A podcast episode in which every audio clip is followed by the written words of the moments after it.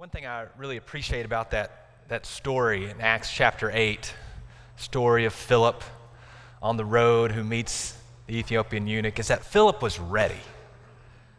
Philip knew his Bible, and he was ready. And when that eunuch is reading from Isaiah 53 and he doesn't know what it's about and who it's referring to, that Philip could step into that chariot and he could start from that scripture and he could preach the message of Jesus. He was ready. And the question that I want all of you to think about right now with me is if you were in that situation, if you were Philip, would you be ready? If you were walking to class and you happened to see one of your classmates who's reading from Isaiah 53 and they're confused about what that means, could you start from that text and preach the message of Jesus? Because I have a feeling that there's many of us in the room that we don't feel real confident we could do that. And if we're going to be people who are spreading the gospel, we have to know what the gospel is. We have to be able to articulate it in a way that makes sense, in a way that is concise and impactful. And so, if you don't feel like you could do what Philip did in Acts 8, this sermon is for you. It's for all of us to be able to understand and define what is the gospel. And I think the best way to understand what the gospel is is to take a big picture view of Scripture and what the story of the Bible is all about. And so, what I want to do for the next few minutes, if you can walk with me on this, is I want to walk through the story of Scripture very briefly and just give you a summary of what the narrative of Scripture is all about so that we can understand the gospel. And I believe the story of Scripture can be broken down into six different chapters. And I'm going to use some of these college students to help me so that we can all stay together on which chapter we're on. And we're going to walk through Scripture so that we can know what the Bible teaches and how we can articulate the gospel to someone else. So let's start with chapter one, and that is creation. Come on up. What, what is your name? Aaron. Aaron, stand right here. Creation. Genesis chapter 1. In the beginning, God created the heavens and the earth. The earth was formless and void. The darkness was over the surface of the deep. The Spirit was hovering over the waters. And God said, Let there be light. And there was light. And God saw that the light was good, and there was evening, and there was morning the first day. The story of Scripture starts with creation that God created everything we see and everything we experience that he built the mountains, he dug the valleys, he poured out the seas, he put fish in the waters, put birds in the sky, caused vegetation to grow, he caused animals to crawl upon the ground. And then this crowning point of creation was he created you and me, human beings. The Bible says, in the image of God, he created them, male and female, he created them. But each one of us are made in God's image, made in God's likeness. And God blessed human beings. He wanted them to flourish, He wanted them to, to grow and multiply. He wanted to be with them, He wanted to share relationship with us. That's why He made us in the first place, so that we could be with Him in harmony and in unity. But then something happened to disrupt the good creation that God made. That's chapter two in our story, and that is the curse. Now, there, there was some debate on who would have the curse. I guess you lost. You can stand right here. Paul said in Romans chapter 5 that through, through one man sin entered the world, and through sin came death. And death spread to all men because all have sinned. So God took Adam and Eve, the first two human beings, placed them in the Garden of Eden. And in that Garden of Eden, there was a tree, a tree of knowledge of good and evil. And God gave an explicit command you are not to eat of this tree of knowledge of good and evil. And, and the reason why God gave that command is because that tree represented independence, moral autonomy. It was a, a way where they could say, I, I, I want freedom from God, I want to live my own life. God didn't want them to do that, He wanted them to be with Him. But along comes the serpent. Serpent tempts Eve. Eve takes of that fruit, eats of it, gives some to Adam. He eats of it as well. And basically, what they were doing, it wasn't simply that they broke a rule, it was that they were telling God, We want freedom from you. We want to be the rulers of our own lives. We don't want you to govern over us anymore. We don't want you telling us what to do. We want to choose our own way of life. And when they did that, immediately things changed because the curse of sin was entering the world. Immediately they, fa- they felt embarrassed. They started to hide from God. They felt shame, wanted to cover themselves with clothing. They started to argue with one another. There was marital conflict. Even creation itself was cursed. And God had to tell Adam and Eve, You must leave the Garden of Eden. You are not welcome here anymore. And as you keep reading in Scripture, things just continue to get worse. Cain commits the first murder as he kills his brother Abel. Then it says that every intent of, of the heart of every human being was evil, to where God says, I just wish I never created this place in the first place, because his good creation was now unraveling because of the curse of sin that had entered his world. And so, what was God going to do? He had a plan. And that plan starts and focuses around a critical word and that word is covenant. Covenant. Here's our chapter 3 covenant. Genesis chapter 12, verses 1 through 3, it says that the Lord came to Abram and said, I want you to leave your home, I want you to leave your family, I want you to go to a land that I'm going to show you, and I will make you into a great nation. I will bless you, and you will be a blessing. Everyone who blesses you, I will bless. Everyone who curses you, I will curse. And through you, all the families of the earth will be blessed. God starts his plan to deal with the curse by calling Abraham. He calls Abraham because he wants to make a nation through Abraham, not to build up Abraham's legacy, but instead so that through this nation there would be blessing to a world that has become full of curse. Well, Abraham's obedient, and he has a son named Isaac, and Isaac has a son named Jacob, and Jacob has 12 sons that eventually become the 12 tribes of Israel. They go down to Egypt and they're enslaved for over 400 years in Egypt until God sends a deliverer named Moses who comes down to Egypt and by the power of God brings out the Israelites from Egypt, and a new nation is born called Israel. God takes them first the first place he takes them is to Mount Sinai, where there he makes a covenant with them. He gives them the Ten Commandments and says, if you will follow these laws, that's how you're to treat one another. And if you follow these laws, I will be your God and you will be my people. You will be a holy priesthood, he says, and a kingdom of priests. People will look to you, Israel, and they'll see what it's like to truly worship the one true and living God. And through you, you will bring blessing to a world full of curse. You will be a light to the nations. Well, very quickly, Israel does not live up to their calling. In fact, before Moses even gets down from the mountain, they're already breaking the Ten Commandments by worshiping a golden calf. But God is patient. He gives them judges, He gives them prophets, He gives them a king, He gives them a land, He gives them a capital city called Jerusalem. He even gives them a temple where His presence is going to dwell. Instead, Israel continues to be disobedient. They keep going farther and farther away from God. They, they worship idols. They don't take care of the poor. They don't listen to God's word. And so they just keep breaking the covenant, breaking the covenant, and they're not living up to what God wants to do to bring blessing to a world that is cursed. And so finally, God says, Enough, enough. And he sends them into exile. He takes away their land, their king is captured, their capital city is besieged and their temple is destroyed. And yet, when they're in exile, God says, I'm going to make a new covenant, and I'm going to send a new king, and I'm going to give a new heart and a new spirit to my people so that they can live up to what I want them to be, and so that there can be blessing to a world full of curse. Which leads us to the next chapter, the most important chapter Christ. Says in John chapter 1 In the beginning was the Word, and the Word was with God, and the Word was God. He was with God in the beginning. Through him all things were made. Without him nothing was made that has been made. In him was life. and that life was the light of man.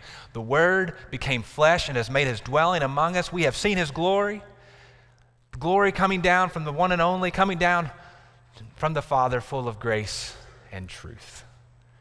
In a small town in Bethlehem, while nobody was paying attention, a little baby was born who was helpless and vulnerable.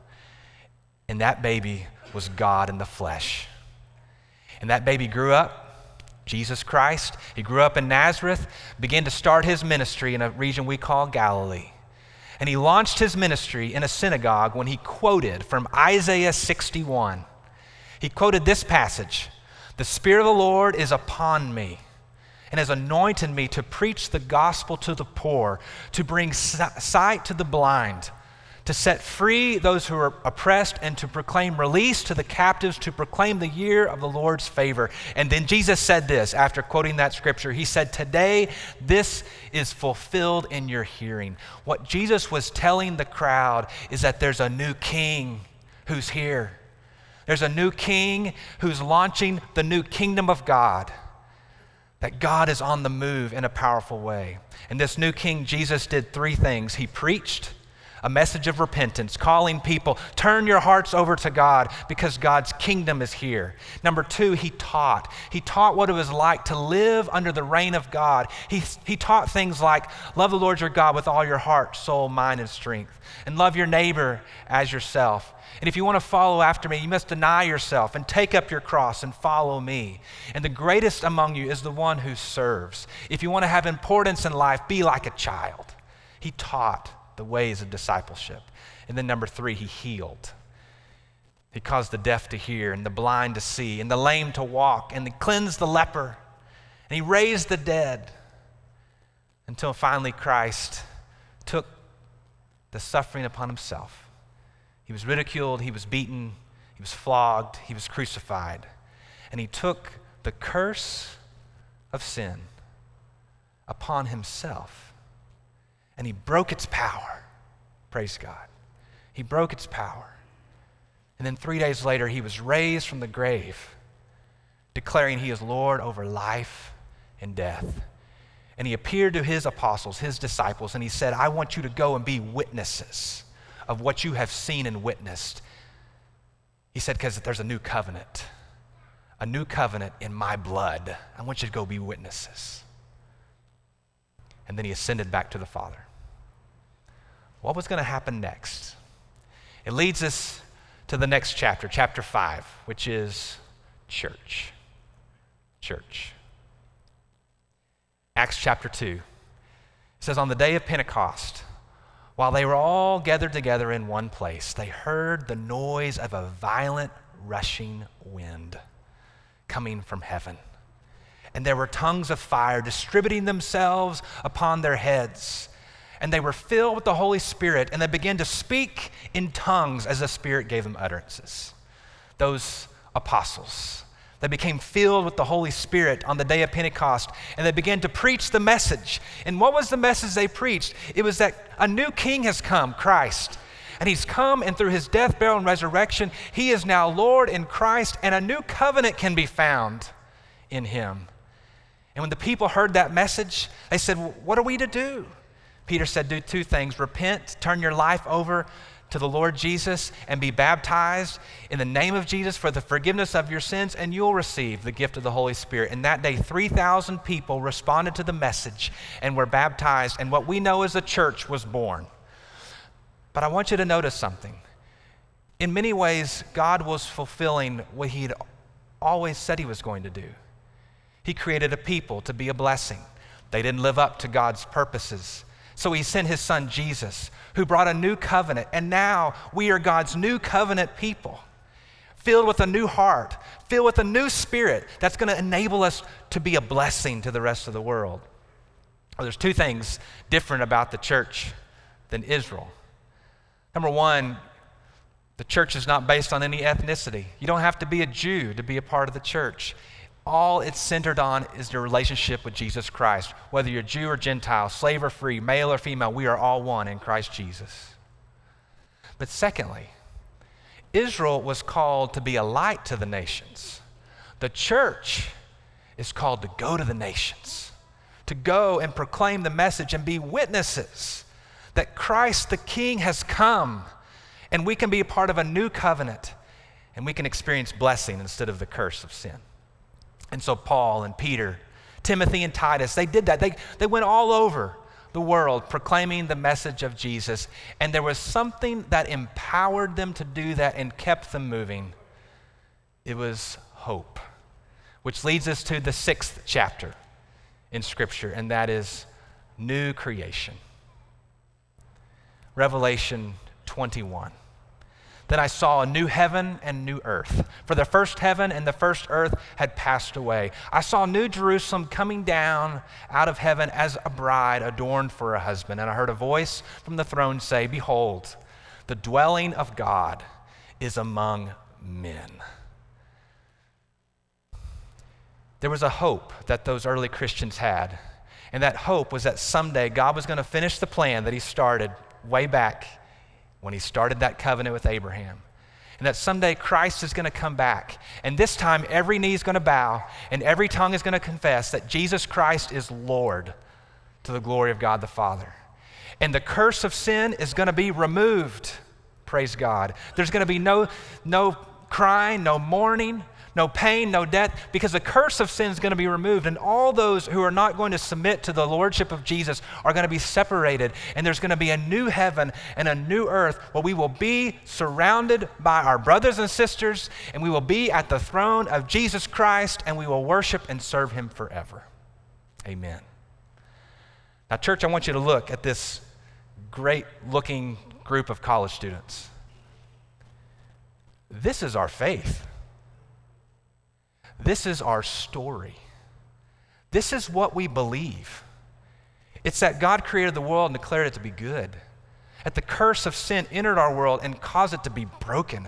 But God had a plan, and He started it with Israel when He made a covenant with them. But Israel didn't live up to that covenant, and so He sent His Son Jesus as a new king who died on the cross, taking the weight of sin upon Himself, starting a new covenant that we can be a part of as His church. And when we're baptized into Christ, we are filled with the Holy Spirit, and then we become witnesses of what we've experienced, and we await the day when new creation will happen.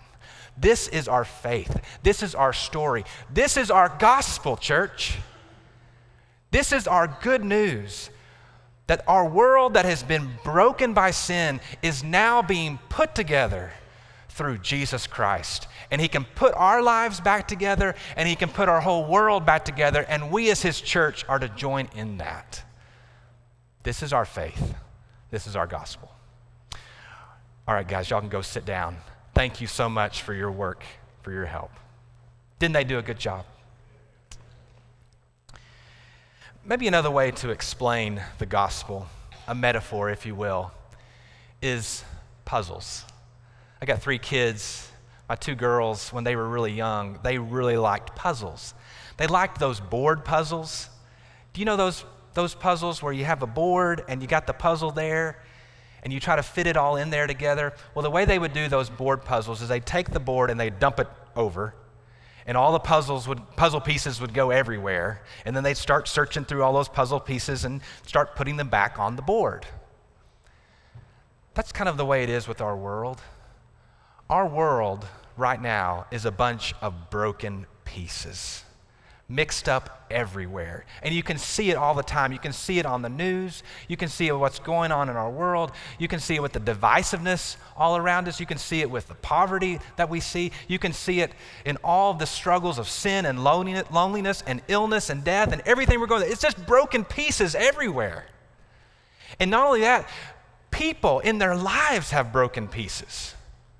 You, the, your friends at college, they have broken pieces in their lives. Maybe it's their, from their parents, maybe from relationships in their life, maybe they're struggling in their grades, maybe they're struggling and, and just trying to figure out life. Our lives get full of broken pieces. That's what the curse of sin does. And so, how do we put these broken pieces back together? It's really simple. You just got to find the board. You got to find the board. And we have the board, church. The board is Jesus. And that's the message of the gospel is that through Jesus, all of the broken pieces of our lives and our world can be put back together in Him. And that's good news. As Ron mentioned, I, I was a preacher in Fort Worth, Texas for 15 years. And several years ago, one Sunday morning, there was a, a lady who, who walked into our church foyer. I didn't recognize her, I knew she was a guest. So I went up to her I said, Good morning, I'm Steve Clower.